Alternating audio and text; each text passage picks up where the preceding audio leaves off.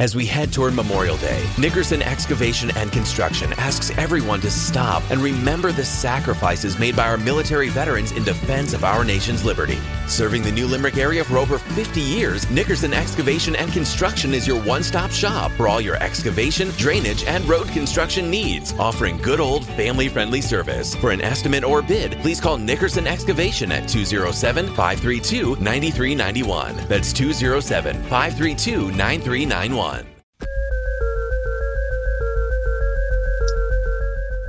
I am still alone in my semi studio, I guess. I don't know what to call it. Uh, when we went away, I'd mentioned Robert Willingham and, and the internet, and I had an agenda written out here for the program um, because I, you know, the things I wanted to cover, and, and as we're doing this thing, I think of additional stuff that needs to be said. What I was talking about with Robert Willingham back in the um, 1970s, Robert Willingham appeared on the scene. Actually, the, I think it was 1968 he first appeared, talking about having been involved in this crash of a UFO near Del Rio, Texas. Near Del Rio, Texas has been in the, the news quite a bit lately. Um, and he was a fighter pilot. He'd been flying his F 94 fighter plane and uh, called out on a mission and saw the thing crash, went back to his base at Dyess Air Force Base and uh, got a um, private plane, and, and, the Air Force bases have aero clubs so that the people can do private flying as well. And he checked out one of those airplanes and he went down to look at the thing and was involved in this crash. He did a an affidavit, claimed that he was a former Air Force colonel, and uh, everybody believed him. I did a book in 1995 called A History of UFO Crashes, and Willingham's affidavit is in there with no critical commentary. Well, as I was doing doing Crash when UFOs fall from the sky, I came to the Willingham story, which I still believed, and I thought, well, let's see what's new, and typed it, the name into a search engine, and of course Willingham came up, and I found uh, uh, Toy's and Robert Uriarte's book, The Other Roswell, and about the Del Rio crash, and all this stuff about Robert Willingham pictures of him in his Air Force uniform, allegedly in his Air Force uniform. So I began to look more into this and contacted them, and they were very helpful in providing information to me. And I became a little skeptical of this thing because the story had changed. It was no longer the late 1940s when it happened. It was really, it was supposedly 1950 when it happened. And by the time we got here, now it was 19 the mid 1950s when it happened. And Willingham claimed to have been a fighter pilot in the Air Force. And there were pictures of him in an Air Force uniform from the 1960s. And people said, well, you know, if he was going to make up this story in the 19, uh, in, in uh, later on, why would he have these pictures of himself in an Air Force uniform? And I said to the guy, send me, send me the pictures. They did. I realized he wasn't in an Air Force uniform. He was in a Civil Air Patrol uniform. Civil Air Patrol being a civilian auxiliary of the Air Force, and they engage in search and rescue. They um, train, well, teenagers in military stuff and aviation stuff. I was a member of the Civil Air Patrol when I was a teenager, and that's why I recognized the uniform. Uh, his uniform had on both his Civil Air Patrol ribbons and ribbons he supposedly earned in the military. You can do that in your um, Civil Air Patrol uniform, you could wear the ribbons you had earned while on in military service. You cannot wear your Civil Air Patrol ribbons on your Air Force uniform. And he had both on there. So that tells me it's not an Air Force uniform. Uh, one of the pictures you could see this metal nameplate that goes, not a nameplate of it, a, a little uh, sort of a patch, metal patch that goes above the uh, right pocket that says, you know, Civil Air Patrol Official Auxiliary of the United States Air Force, something like that. You could you could see it in the picture, and on his collar he had the CAP on one side and his, his uh, rank on the other side. So it's CAP uniforms. There were additional pictures of him in uh, blue uniform and the lapel pins, which would have said U.S. for uh, the Air Force uh, and CAP for CAP were missing, but you could see the holes in the photograph. I mean, the holes in the lapels on the photograph where he removed that insignia. Uh, the other thing, and I've explained this, I think, before, uh, I looked up his records with the FAA, and he was a, a, private pilot. I can think of no circumstances in which a military pilot would only have a private, private pilot's license. The, uh, the deal was the FAA would give military pilots a question, a 50 year, 50 question test on FAA regulations. And if you passed the 50 question test, you got a commercial license. They figured you knew how to fly the aircraft. They knew, figured you knew the emergency procedures and all of this stuff. And if, and when I got out of flight school, I had 210 hours of flight time. I did not avail myself of taking the test at that point because I really couldn't care less. I was going home on leave and I was soon going to be in Vietnam. I took it after I got out of the Army and presented documentation with like 1,200 hours of flight time on it. So I, I passed all of that. The point being is, Willingham only had a private pilot's license. There's no reason for that. That was another red flag. So I looked stuff up on the internet and I got beyond the story that he was telling in uh, 2010. I got beyond the story and found the evidence that he had invented the entire tale. My point being simply that once I had found the book by Noe Torres and Robert Uriarte, I could have stopped because it kind of validates Willingham. But I became suspicious by some of the pictures I could see in the book and some of the things and the changing dates. I found the original story that Willingham had told in 1968. It appears in Skylook, which was MUFON's original journal. It's not the MUFON journal, but Skylook was their publication. And I think it's March of 1968, and it's on page three, and it tells the story, Willingham's story at that point, mentioning that he's in the Civil Air Patrol and uh, giving us a date for 1948 and giving us a lot of additional detail or detail that is now contradicted by later things he said. So I was able to find the original story, the 1950 ver- version, and now the 1955 version of it. And by doing that research in depth, Texting privacy policy and terms and conditions posted at textplan.us. Texting enrolls for recurring automated text marketing messages. Message and data rates may apply. Reply stop to opt out. The pandemic has been hard on all our kids. New studies show more than one in three children who started school in the pandemic now need intensive reading help. That's right. Millions of kids in kindergarten through third grade in the United States cannot read at grade level. Here's the good news. Your child can be reading in just 30 days, guaranteed, with Hooked on Phonics. Even if your child has been struggling, Hooked on Phonics will teach your child to read in just 30 days, guaranteed. And right now, you can get started for just $1. Text the word grade to 323232 right now. Hooked on Phonics is highly effective and incredibly fun, and everything can be done right from home and in less than 20 minutes a day. For more than 30 years, Hooked on Phonics has been the proven learn to read program that kids love to use. Text grade to 323232 and teach your child to read in just 30 days, guaranteed. Text grade to 323232 right now and get started for just $1. Text grade to 323232 now. Text grade to 323232. Uh, allowed me to determine that Willingham was not telling the truth. And I think that's the important point. We have at our fingertips with the internet all the information we need on some of these things. We can look at these things almost in real time. We can go back. Um, I looked up the weather data for Cedar Rapids, Iowa from 1982, not too long ago to see what the average high temperature was. Turns out it was actually higher than the average ti- high temperature for July of this year. But uh, you, you can do that sort of thing. There was um, uh, it, it, kind of a political thing that we get into, but um, I was able to find documents related to all sorts of stuff that I wanted to know more about.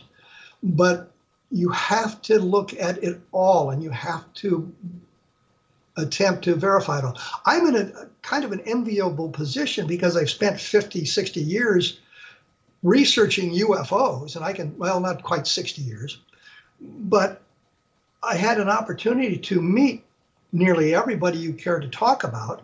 I met um, Don Keyhoe. I knew the Lorenzens very well. I um, was doing some research on the Tremonton, Utah UFO footage taken by uh, Warrant Officer Delbert Newhouse. I was able to interview Delbert Newhouse. I was able to get his impression. Uh, I was in Lubbock, Texas, actually doing research on the Roswell case, and on a lark, I looked up uh, Carl Hart's phone number in the Lubbock phone book, and I found it. He was there, and I called him and chatted with him about the Lubbock Lights photographs that he'd taken back in 1950, 51. Uh, unfortunately, Carl, Carl Hart has passed away since then. But the point simply is, I have a vast uh, network, I guess, of people I can call and ask questions of when I'm investigating a case. And sometimes I don't need to do that. I have the information on the internet and I can go through that information and compare it with other information. And that's what you need to do when we're doing something like this. We have to remember that people tend to place themselves in situations, uh, famous situations, in which they were not a participant, simply for, I guess, the reflected glory. And I remember uh, seeing something about uh, when the Giants won the pennant back in the 1950s, and the guy screaming, "The Giants win the pennant!" and you know, and there were maybe what 25, 30,000 people in the in the ballpark when it happened, maybe maybe a few more, but there's like 200,000 people who claimed to have been there when they had detonated the atomic bomb in New Mexico in uh, July of 1945. Uh, everybody who lived in New Mexico apparently claimed to have seen the flash. Doesn't matter, it was like five o'clock in the morning or six o'clock in the morning. Um, you were in Albuquerque, the w- mountains would have gotten in the way. Uh, you were in Taos, New Mexico. You were at one corner of, of New Mexico. If you were in New Mexico, you claim to have seen the flash. And uh, there's uh, a, a book called Stolen Valor about people who probably were out protesting the war during the 1960s, now claiming they were Vietnam veterans. And so you have to take a look at all of this. And I, I remember I met a guy in the department store the other day. I had on my Vietnam veterans hat. I switch it between my Iraqi freedom hat.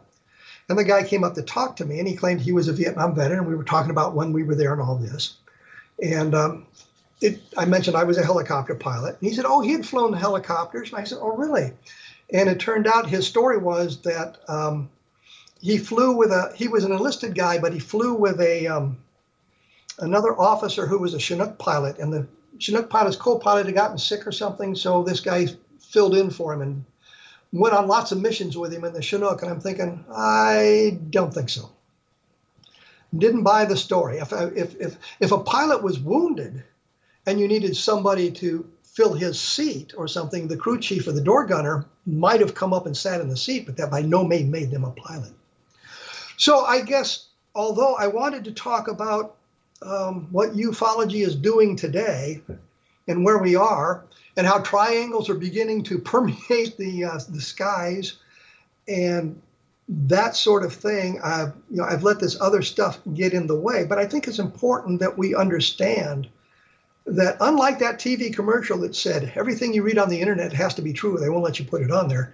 That's not true that uh, especially in, in, in the realm we're talking about UFOs and the paranormal, people can put anything they want on the internet without having to worry about proof, without having to worry about um, even answering questions.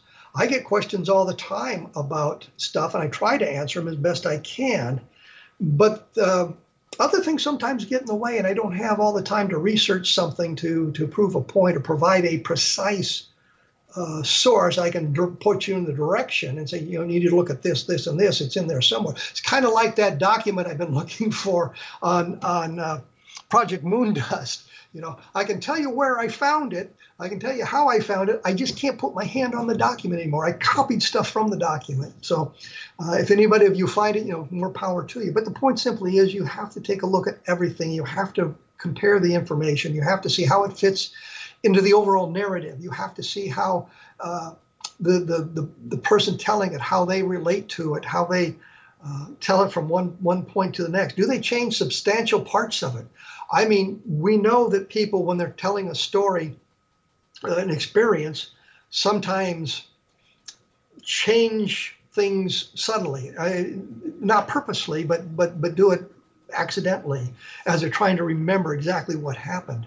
Uh, but if they change significant things, like Willingham changing the date uh, from from 1948 when he when when he found out the DEW line didn't exist in there, he moved it to the 1950s so it could be there. And then he said, "Well, no, I was in Korea. It couldn't have been the 1950s. It was 1955." Well, at that point, you say, "No, I don't think so." Um, you know, provide us with some documentation, provide us with some information. Just don't keep uh, feeding us this line. Uh, the documentation presented, he presented, by the way, was was altered, and, and, you can see how it had been altered. And I checked out the documentation with both the um, archives in St. Louis, the military archives in St. Louis, and the Air Reserve Personnel Center in uh, Denver about that, and, and found the documents had been altered. And that, of course, was a big red flag. But the point simply is we'll wrap it up here with the idea if you're going to do research, be sure to follow through. Ask all the questions. Don't stop at one point when you get the information you want. Ask the additional questions. Look for the additional information. Take it to the very end and analyze that data carefully, and then decide what you wish to believe. You know, do you think this is accurate? Do you think that is accurate? Go with go with what your gut tells you on that.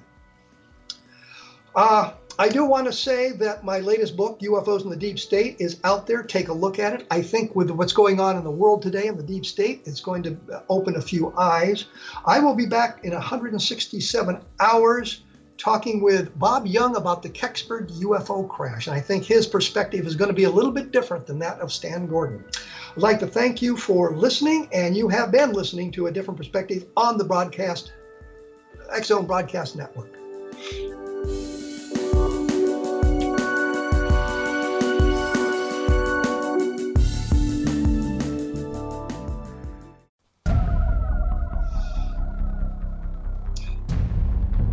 Back without guests today. Uh, I hadn't really planned it this way, but circumstances kind of dictated that we, we go in this direction. I do want to say that there are many other fine programs on the X Zone Broadcast Network that deal with the paranormal and UFOs and things that are of interest to all of us.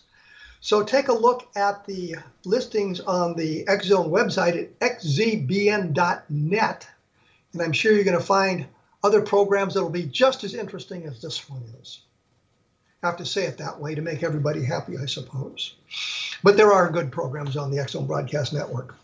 Anyway, all of this uh, stuff about LeCamp came about um, partially because of um, what I think of as my journey to Project Blue Book. Back in 19 the early 19, the mid 1970s. I was a member of ROTC, and for those of you who wonder about that, as a warrant officer in, in the 1960s and 70s, warrant officers weren't commissioned. We are appointed warrant officers. They've now changed it so you're appointed a warrant officer as a W1, and then when you become a CW2, you are commissioned. The difference was warrant officers couldn't command troops, but commissioned officers could. And so now instead of being chief warrant officer, it's commissioned warrant officer.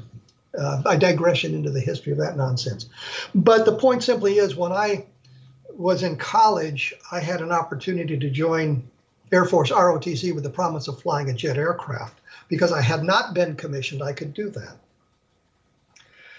And one of the things that showed up periodically at the detachment headquarters, the ta- detachment building, the ta- detachment offices, was a bulletin about what was going on in the Air Force. And they knew that I was interested in UFOs, meaning the people in, in at the college knew I was interested in this, and gave me uh, the bulletin that showed that uh, the Project Blue Book files were now available for public scrutiny at Maxwell Air Force Base. The gag was you had to know they were there. Uh, if you didn't know they were there and, and available, you wouldn't make a request. Well, I had been writing magazine articles for a number of UFO magazines, including Saga's UFO Report. And I would call the editor, David Ehrlich, and um, I rarely got through to him. They would always say, Well, he'll call you back. He's in a meeting right now. He's too busy, and he might call me back and he might not. It was just a way of, I guess, keeping my hand in that and dealing with this and writing UFO articles, which, by the way, were paying my college tuition. So it was kind of an important thing for me to do to be able to sell these articles to them. Well, when I found out about Project Blue Book files being open, I called my editor and they said the same thing that, well, he's in a meeting right now. Uh, can he call you back? And I said, certainly. I said, uh, just tell him I can get to the Project Blue Book files. Within about five minutes, I got a call back, not from him, but from his boss. And he was telling me all the things to look for. And I said, Well, I take it I have the assignment to go to Project Blue Book. What I didn't tell him was, You can send any writer down there who, who knew about it. I just happened to know about it. So with Bob Cornett, we went down to the project, went down to Maxwell Air Force Base. We looked at, uh, we got we got there and we're at the library where the or the archives where these things are housed. And we're talking to the people there, and they're just kind of giving us the runaround. And finally, a guy shows up in a business suit, and he's Mr. Smith from Washington, and he talks to him for a minute, and he says, "Give these guys everything they want." We had a letter from the detachment commander, by the way, saying we were an ROTC, which of course impressed people not at all, but it was a connection to the military. So they said, "Well, what do you want?" And I could think of a few cases that would be important. It would be in the Blue Book file, so we asked for those files specifically. And they brought them into this little room, office type area. Well, the libraries and colleges all have the, the study rooms, and we had one of those. And they brought it in, and one of them said to us, one of the people who brought it in said, You know, there's an index. We said, Well, we didn't know that, and please bring us the index. And the index, I now had, I have a copy of it. Um, it's in two three ring binders. What was important there was that none of the names were redacted, they were all there. So the first thing that Bob and I did was we went through the Project Blue Book Index. He had one section of it, I had another, and we wrote down the, the dates, the locations, the witnesses uh, to all the unidentified cases. We also looked at the um, physical evidence cases and the photographic cases. So when the uh, files were moved to Washington, D.C., and the Air Force went through it and redacted all the names, I thought Bob and I had a unique thing here because we could put the names back in for at least some of the cases.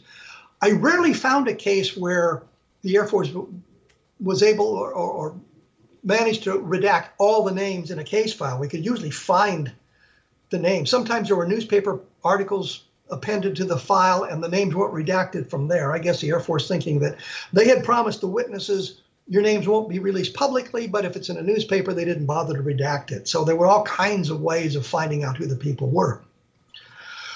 The point here is um, a number of years ago, a fellow named Rob Mercer, and he's been he was on the program three or four years ago.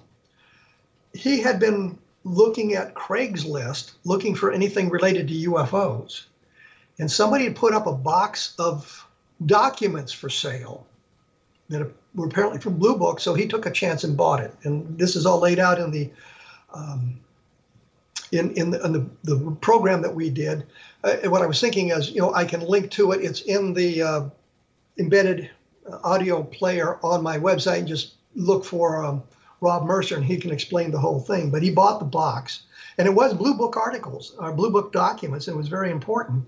So, in a bit of brilliant detective work, he found out, he got in touch with the guy who sold him the box, who told him how he came into possession of it. It was at a garage sale, and he'd bought a load of lumber, and somehow the box was loaded on his truck. Um, so he was able to, uh, Mercer was able to find out where the garage sale was held, who owned the house, and learned that the previous owner had been an Air Force officer and was Carmen Morano, who had been the last officer in Blue Book after Hector Quintanilla had left Blue Book and they were closing it down. He was the guy that was kind of ramrodding the closing down. So he got, so Mercer talked to um, Carmen Morano and learned he had additional documents. Well, the point is, one of the documents he got was the entire index unredacted. So I would periodically call, if I couldn't find a name in a file, I would call or email to Rob and say, hey, can you find out uh, this guy, uh, who, who these the witnesses are? And this came about because I was looking for cases of tic tacs being reported in uh, prior to the Navy's tic tacs and afterwards. I was looking for that, and I remembered a picture had been taken in Guantanamo Bay, Cuba in 1960. So I went to my file and I pulled that out, and of course I didn't have the name, and the file is like three pages, and the name wasn't there. So I had I had uh, emailed Rob Mercer, and he said uh, he sent me the name, and he said, "Oh, I meant to send you a scan of all this." So I now have a complete set of the indexes with all the names in it, so we can put all the names back in. But what's important here is, and I've, I've been doing this, and I know others have as well, periodically going through the Blue Book files and finding interesting things in there. The camp Louisiana case is one of those. And I, in the, in the email I got from uh, Mark Rodeghier yesterday, he was surprised that he hadn't caught that either. That um, that one had kind of skipped his attention. It had skipped all our attentions. We normally paid attention to the unidentified because these were the ones the Air Force said they couldn't explain. So um, that was how I picked up the file because it was right behind uh, the the LeCamp file was right behind the one from Guantanamo Bay, whose name I could put back into that now. He was a private E2 who took this picture, and it looks like the Tic Tac. It was taken in Guantanamo. There's not a lot of information about it. Um, and that'll appear on the blog here in a couple of days. So you can take a look at that as well. But what we're finding in the Blue Book files is hints of other stuff that's important. LeCamp was one of those hints. Uh, one of the other things we found, I found Operation Horsefly, which is something nobody had ever talked about, was this idea that they were going to task um, company grade officers and mid level NCOs uh, with investigating UFOs, sending them out to investigate from Wright Patterson Air Force Base as a way of giving them experience with dealing with TDY and going to other bases and that sort of thing. I don't think they ever put it into operation, but it was something that they had. U- we're going to use as a training exercise, I suppose. Uh, I found references to Project Moondust in the Project Blue Book files, which nobody had caught until after uh, we, we'd known about Moondust for 20 years.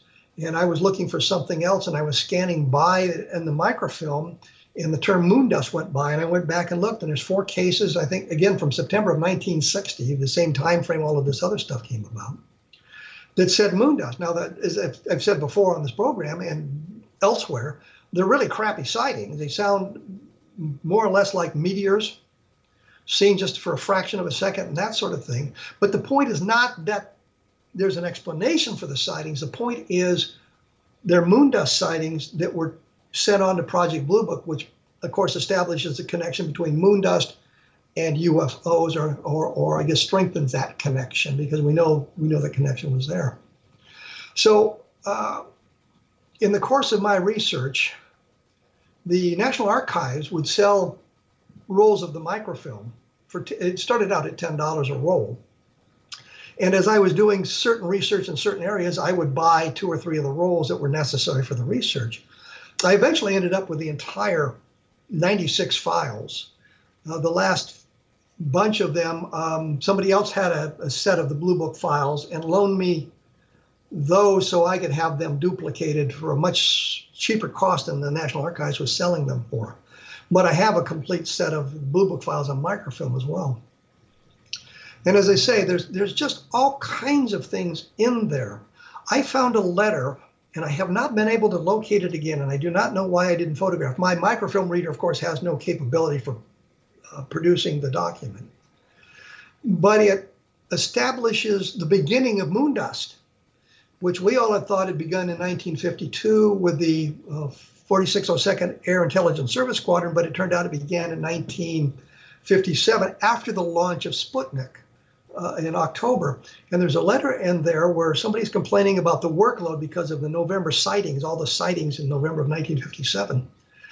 And the response was um, that, that this Project Moondust had been created and you could tap into those resources as well. And it gives us not the exact date, but says it just recently created, and the letter's dated December of 1957. I have been through those files again. I cannot find that letter. I copied the information down, and I was looking into the um, sightings from November of 1957 not just the Levelland sightings, but all of them around that time frame. And I've been through those files looking for the letter. I've been through the administrative files from that time looking for the letter. I have not been able to find it. I've queried a number of different organizations, um, the archi- archival uh, organizations, military archival uh, organizations attempting to find this letter. I haven't been able to. I'm going to stumble onto it again one day, and then I'll be happy. But the point simply is the Blue Book files, although they end in 1969, there is a lot of things that have been missed.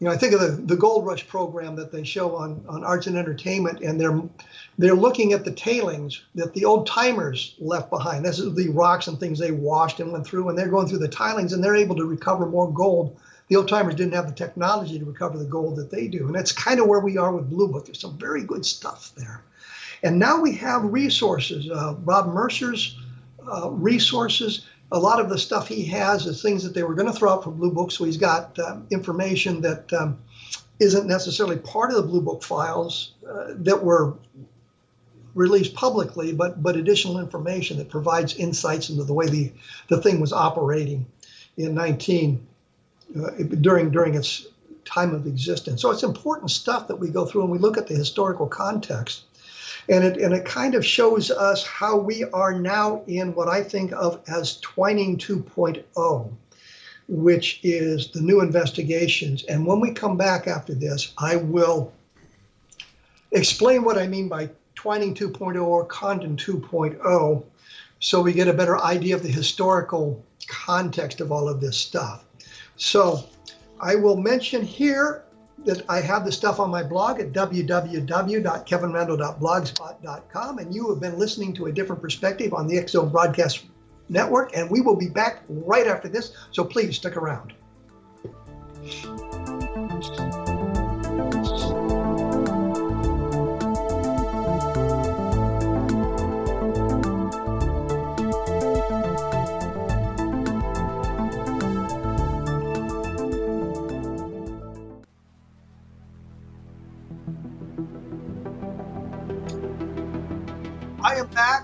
Sitting alone, maybe because of COVID, maybe not, maybe just the way things worked out. My guest has deserted me.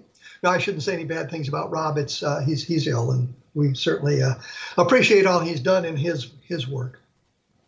When we went away, I mentioned Twining 2.0, and I had some other things on the agenda here, but I thought I'd explain that because I think it's important to understand this. Back in um, 1948, the um, one of the Air Force intelligence directorates, uh, headed up by um, Brigadier General George Schulgen, put together a estimate of the situation, uh, uh, sort of a mini estimate of the situation. And what was, he put together, I think there were 16 or 18 different sightings in this document that he put together and sent on to Air Materiel Command for them for their analysis of it. Twining was the commanding general at Air Materiel Command in 1947, 1948. And I think that Schulgen and his people at lower headquarters thought that Twining would say, "Don't worry about this. We know about this." You know, talking about UFOs. What are the UFOs? Do we have to have this research? Are, are we? Do we need to go out and investigate these things? And I think that they were under the impression that it was a top secret project of the United States government and they would be told to back off and they wouldn't have to worry about it anymore. What happened was Twining issued a document um, in September, September 23rd, 1947, I believe. And in that, he, he said that the phenomena is something real, not illusionary or fictitious. So Twining is telling them that these UFOs are real that they need to be investigated. He's setting out, he wants them to set up a project with a 2A priority, which is nearly the, the highest priority you can get. A, a um, actually, it's a classified project with a code name. It was Project Sign, as I think many of you know. Publicly, it was called Project Saucer. You weren't supposed to know the name Project Sign. But the point is, Twining's people looked at those uh, 16 or 18 reports. I think there were uh, sightings. There were some 38 or 36 different reports involved. Some of the reports, of course, referred to the same sightings others had reported. So it wasn't 32 separate sightings. And I, I mention this because we were told in June about the 144 reports that they had in, examined. Um, and it didn't tell us how many sightings there were. It was how many reports there were. And I was wondering, you know, is the number somewhat lower than that? So Twining set up the project, said they would need to do this, they would need to do that. Uh, we would have to investigate. These things would be classified, and they would gather the data as quietly as possible. Fast forward to today, what do we get in June 25th? We got basically Twining 2.0. What do they tell us? Well, we have 144 sightings, um, 144 reports. We've um, not been able to identify 143 of them. We don't know what's going on. We have no clue. We need to investigate further and we will continue to search. This is exactly what Twining told us in 1947. We've managed to get nowhere in all this time. And now we're going to have a new investigation and they're going to do this and they're going to do that. And I just don't think it's going to go anywhere. I think we're going to, we're going to get the same thing we got then. Well, we looked at it, we couldn't find anything, the end, go away. I do not understand how this can possibly be going on in this fashion. Congress mandated the investigation. It appears that the what director of national intelligence decided uh, to blow it off. Figured Congress would forget they'd be involved with something else and not have to worry about it. And apparently, late in the game, they, they knew they had 180 days to prepare their report. Late in the game, somebody said, uh, How's your report going? And they said, Oh my God, we've got to come up with something. And so they spent two or three weeks putting this thing together because it was a lot low priority for them, not realizing that, uh, good Lord, they could have called called me and I could have put together a much better report for them. I could have called a lot of people in the UFO field and got a much better report. I don't think anybody's happy with that report. It just looks like a a job a high school student would do, and not a very bright high school student at that. I was told by by some people, well, the problem was that um, nobody paid much attention to it. They didn't assign people to it. They didn't spend 180 days looking at it. They did it at the last minute. Kind of like if you if you've been to college and you were assigned a term paper at the beginning of the term, and the, the last week you say, "Oh my God, I have to do a term paper." It was that kind of thing. It just didn't make a lot of sense. So uh, that's kind of where that's why I think of it as Twining 2.0. It's the same thing that we did in the 1940s. Um, I guess we're doing it on computers instead of typewriters, and we have better communications, so we're not learning anything there. But this also kind of leads into another thing. I saw something on the internet the other day about the Philadelphia experiment. I cannot believe that people are still buying into that nonsense. And here's what happened. I have I have an I have experience with that. It turns out when you talk about UFOs, I've been around long enough. I know practically everybody and have been involved in practically everything. Philadelphia experiment was the idea the Navy had teleported a ship from Philadelphia to Washington D.C. and transported it back, and the sailors failed. They they died. They were caught in the bulkheads. It was all kinds of things went wrong with it. One or two guys have come forward and said, "Yeah, I was there. I was on the on the ship." Uh, I had a book. I was still in the army. Uh, I'd returned from Vietnam. I had a book by Brad Steiger and Joan Whritenour about the Allende letters. Allende was supposedly one of the sailors on the ship. And Brad Steiger's correspondent had written to the chief of naval operations and asked him about the Philadelphia experiment. And Brad in the in the book said the, um, chief of naval operations had responded, and he got a copy of this book that they had reprinted. Um, and I know I'm kind of throwing facts out here, and I'm trying to keep it straight for you. Um, Allende had sent a number of letters and a annotated copy of a book to the um, Office of Naval Research, and there was underlinings in it, and it suggested some kind of knowledge of UFOs that wasn't wasn't out there for the general public. And the idea was that the Office of Naval Research took it seriously. They reproduced the book, um, type typewritten book, and uh, made a number of copies for research and that sort of thing. Turns out. Uh, I, I learned about that from from this book. The guy had gotten a copy of the book, and it was uh, had been reproduced by Varo Manufacturing. I think it was in Garland, Texas. I said, "I'm at Fort Walters. I'm not that far away." They mentioned they mentioned the name of the people that contacted Varo. As a matter of fact, the chief of naval operations wrote back. He knew exactly what I was talking about, which kind of surprised me. So I called down there and I got a hold of a guy named Sidney Sherby. And he was one of the two officers, naval officers involved in this. The other guy, his name was Hoover, and I forget his first name. So I talked to Sherby briefly, and he's told me, you know, if you co- you want to come down and chat about this, I got a copy of the book. I can show it to you and that sort of thing. So I went down to chat with him about it, and I, I, learned that the idea that the Office of Naval Research had taken the book seriously was untrue.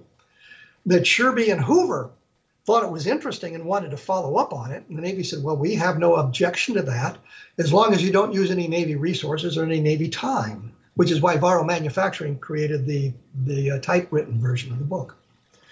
So I remember sitting in Sherby's office, and he's got a copy of the book, and it's got a blue cover on it. And we're flipping through it, and it's in black uh, type, and the annotations that were put in by the allegedly three people who went through it and made the notations were in red. And Sherby said to me, Well, if you've got a way of copying it, this is the only copy I have left. I will loan it to you. I said, Sure, I can get it copied. So I took it back. He loaned it to me. I took it back. Um, in our post library, you could copy up to 10 pages a day of stuff. And so I, every other day I would show up and copy 10 pages of this book. So I had a, I had a copy of the annotated copy and I sent it back to him. You can now find it online. I think um, I've, I've got a copy of it uh, digitally as well. Um, so it, it's there. But, but the point simply is the Philadelphia experiment tale, as it's been told, is, is untrue. But the point I'm getting to now is they keep showing up telling the story from Al Bielek, who supposedly was one of the sailors. Al Bielek wasn't his real name. He changed his name from his real name to Al Bielek because I think that Bielek name shows up on one of the rosters. By the way, the ship that allegedly was teleported, the the ship's logs exist, and you can tell that the when the ship was supposedly in Philadelphia, it was I think actually in the Mediterranean during World War II. So you've got the ship's logs that kind of invalidate these claims. Um, Brad Steiger was a good friend of Al Bielek.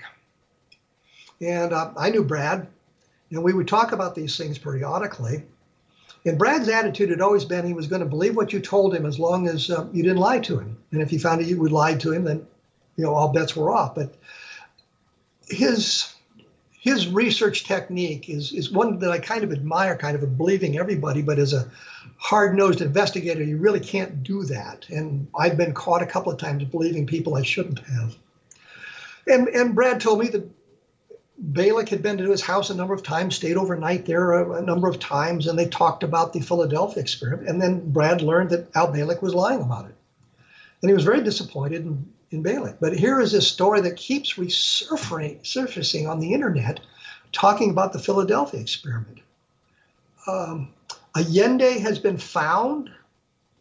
Uh, his name was really Carl Allen. A guy named uh, Goerman found him in uh, uh, in, in living in Pennsylvania. Uh, I have an article that I'd written for Official UFO magazine about the Philadelphia experiment, explaining a lot of this stuff, and I think I, I posted it to my blog.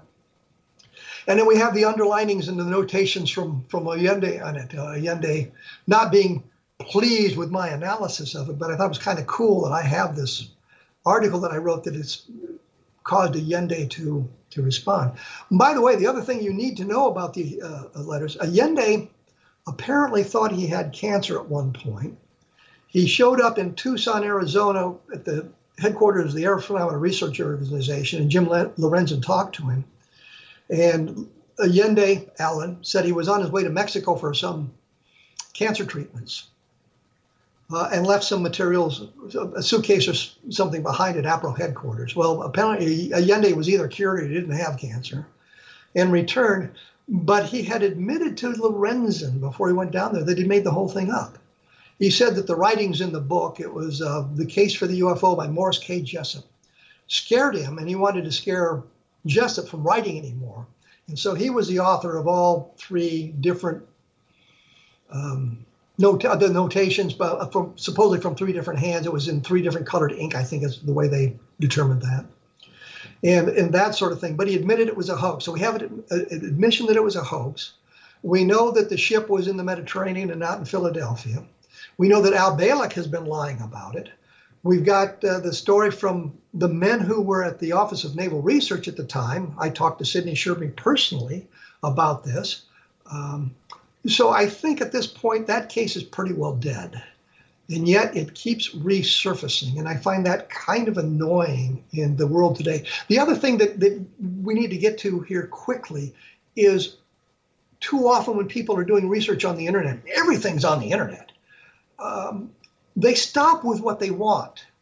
they're looking for Philadelphia experiment, experiment, they will overlook the skeptical sites and they will just plug into the sites that suggest it's some kind of a, uh, a, horrendous experiment that went wrong. They won't look at the other side and see what the evidence is. The skeptics do the same thing on the other side of the coin, finding what they think is the critical error in this and promoting that, even though it may not be a critical error. I try to look at both sides and get all the information. Um, about these things going a little bit more in depth. Robert Willingham is a prime example of, of that. And I think that what we'll do is we'll get to Robert Willingham in a moment because I don't have enough time to explain that. But I think is an important thing to understand about how research works and how we should be doing things on the internet because there's a lot of misinformation out there.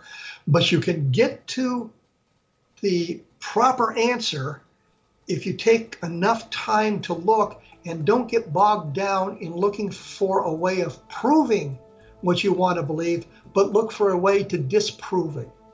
Uh, kind of a scientific method here. Uh, when we come back, I will talk about Robert Willingham briefly and a little bit about um, what UFOs are doing in the world today. You are listening to a different perspective on the Zone Broadcast Network, and I will be back right after this, so please stick around.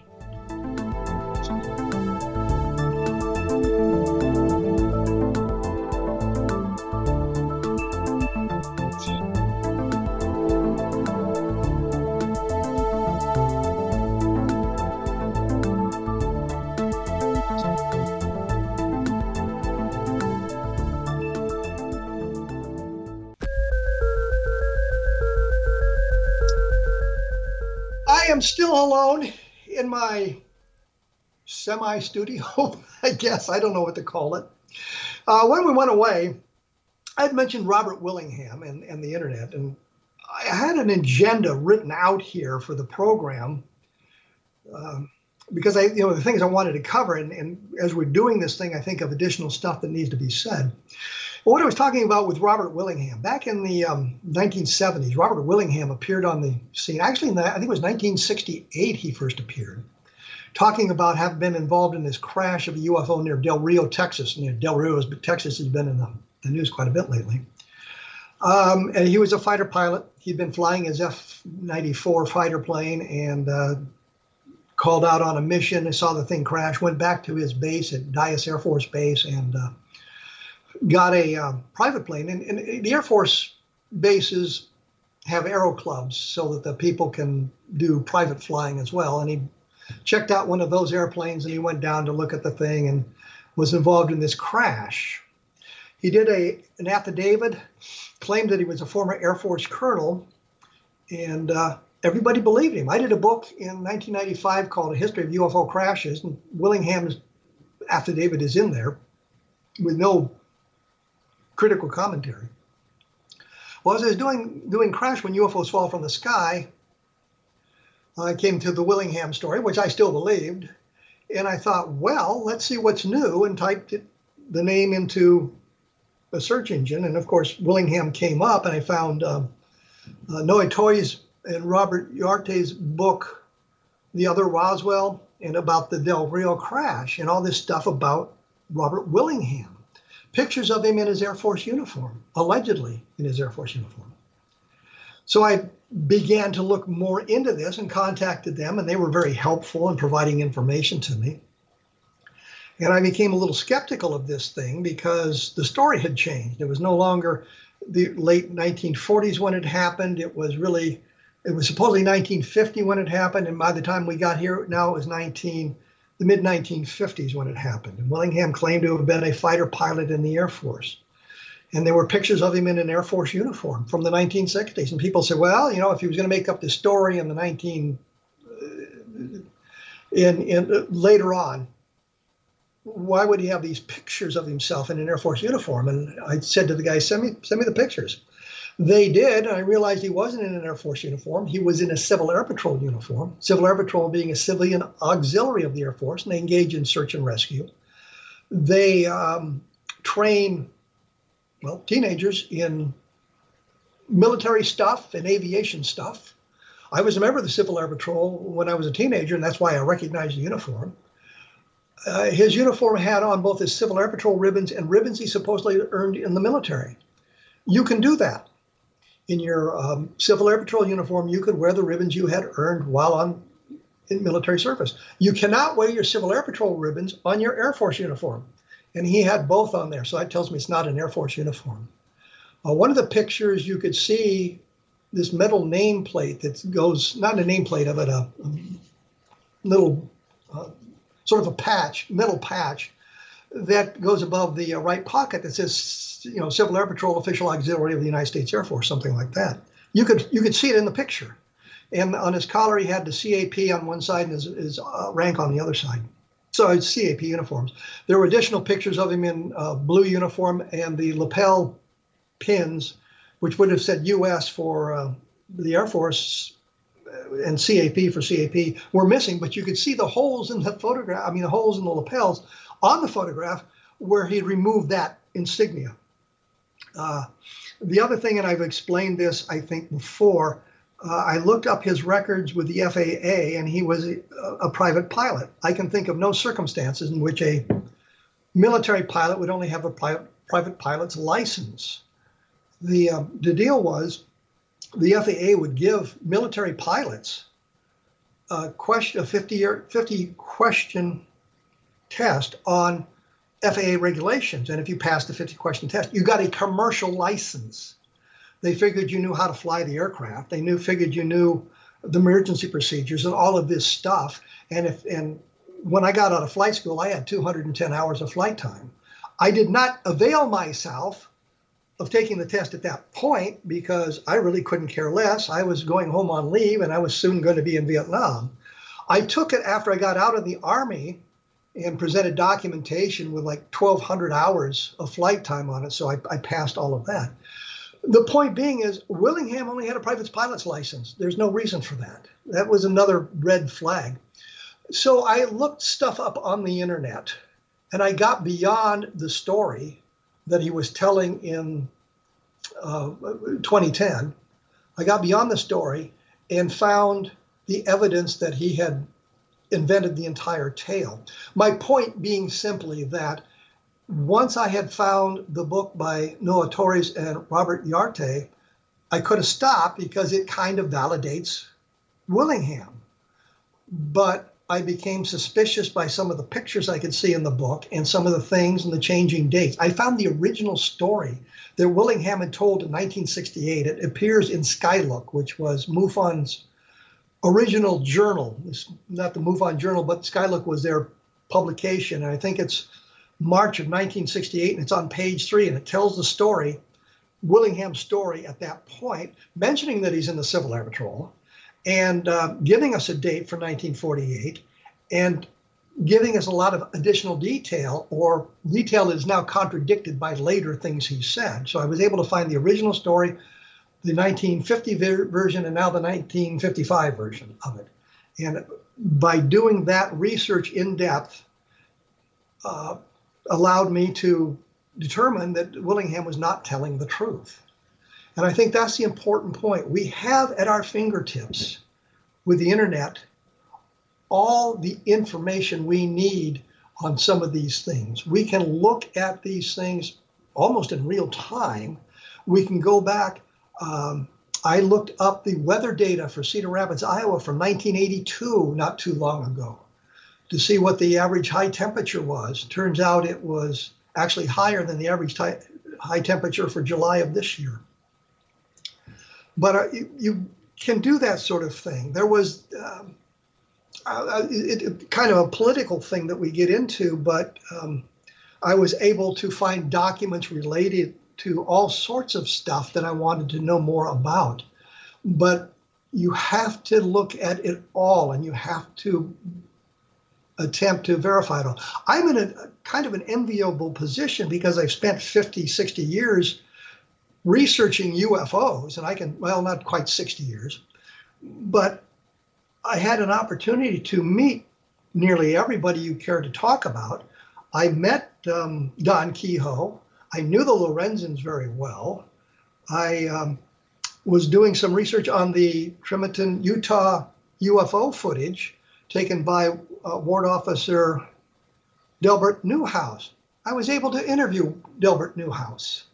I was able to get his impression. Uh, I was in Lubbock, Texas, actually doing research on the Roswell case, and on a lark, I looked up uh, Carl Hart's phone number in the Lubbock phone book, and I found it. He was there, and I called him and chatted with him about the Lubbock Lights photographs that he'd taken back in 1951. Uh, unfortunately, Carl, Carl Hart has passed away since then. But the point simply is, I have a vast uh, network, I guess, of people I can call and ask questions of when I'm investigating a case. And sometimes I don't need to do that. I have the information on the internet and I can go through that information and compare it with other information. And that's what you need to do when we're doing something like this. We have to remember that people tend to place themselves in situations, uh, famous situations, in which they were not a participant, simply for, I guess, the reflected glory. And I remember uh, seeing something about uh, when the Giants won the pennant back in the 1950s, and the guy screaming, "The Giants win the pennant!" and you know, and there were maybe what 25, 30,000 people in the in the ballpark when it happened, maybe maybe a few more, but there's like 200,000 people who claimed to have been there when they had detonated the atomic bomb in New Mexico in uh, July of 1945. Uh, everybody who lived in New Mexico apparently claimed to have seen the flash. Doesn't matter, it was like five o'clock in the morning or six o'clock in the morning. Um, you were in Albuquerque, the w- mountains would have gotten in the way. Uh, you were in Taos, New Mexico. You were at one corner of, of New Mexico. If you were in New Mexico, you claimed to have seen the flash. And there's a, a book called Stolen Valor about people who probably were out protesting the war during the 1960s, now claiming they were Vietnam veterans. And so you have to take a look at all of this. And I, I remember I met a guy in the department store the other day. I had on my Vietnam veterans hat. I switch it between my Iraqi freedom hat.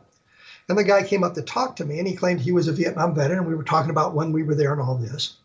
And um, it, I mentioned I was a helicopter pilot. And he said, Oh, he had flown helicopters. And I said, Oh, really? And it turned out his story was that um, he flew with a he was an enlisted guy, but he flew with a um, another officer who was a Chinook pilot, and the Chinook pilot's co-pilot had gotten sick or something, so this guy filled in for him and went on lots of missions with him in the Chinook. And I'm thinking, I don't think so. Didn't buy the story. If if if if a pilot was wounded, and you needed somebody to fill his seat or something, the crew chief or the door gunner might have come up and sat in the seat, but that by no means made them a pilot. So I guess although I wanted to talk about um, what ufology is doing today and where we are, and how triangles are beginning to permeate the uh, the skies, and that sort of thing. I've you know I've let this other stuff get in the way, but I think it's important that we understand that unlike that TV commercial that said everything you read on the internet has to be true, they won't let you put it on there.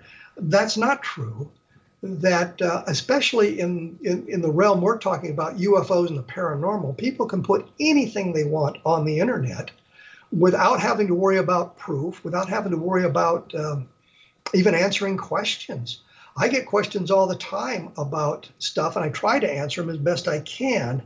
But uh, other things sometimes get in the way, and I don't have all the time to research something to to prove a point or provide a precise uh, source, I can put you in the direction and say, you know, need to look at this, this, and this. It's in there somewhere. It's kind of like that document I've been looking for on on uh, Project Moondust. You know, I can tell you where I found it. I can tell you how I found it. I just can't put my hand on the document anymore. I copied stuff from the document. So, uh, if anybody of you find it, you know, more power to you. But the point simply is, you have to take a look at everything. You have to compare the information. You have to see how it fits into the overall narrative. You have to see how uh, the, the, the, the, person telling it, how they relate to it, how they uh, tell it from one, one point to the next. Do they change substantial parts of it?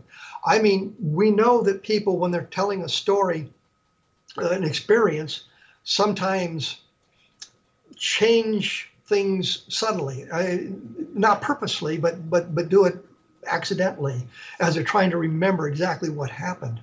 Uh, But if they change significant things, like Willingham changing the date uh, from from 1948 when he when uh, when he found out the DEW line didn't exist in there, he moved it to the 1950s so it could be there. And then he said, "Well, no, I was in Korea. It couldn't have been the 1950s. It was 1955." Well, at that point, you say, "No, I don't think so." Um, you know, provide us with some documentation, provide us with some information. Just don't keep uh, feeding us this line. Uh, the documentation presented, he presented, by the way, was was altered, and, and, you can see how it had been altered. And I checked out the documentation with both the um, archives in St. Louis, the military archives in St. Louis, and the Air Reserve Personnel Center in uh, Denver about that, and, and found the documents had been altered. And that, of course, was a big red flag. But the point simply is we'll wrap it up here with the idea if you're going to do research, be sure to follow through. Ask all the questions. Don't stop at one point when you get the information you want. Ask the additional questions. Look for the additional information. Take it to the very end and analyze that data carefully, and then decide what you wish to believe. You know, do you think this is accurate? Do you think that is accurate? Go with go with what your gut tells you on that. Uh, I do want to say that my latest book, UFOs in the Deep State, is out there. Take a look at it. I think with what's going on in the world today in the deep state, it's going to open a few eyes. I will be back in 167 hours talking with Bob Young about the Kecksburg UFO crash. And I think his perspective is going to be a little bit different than that of Stan Gordon. I'd like to thank you for listening, and you have been listening to a different perspective on the broadcast, Zone Broadcast Network.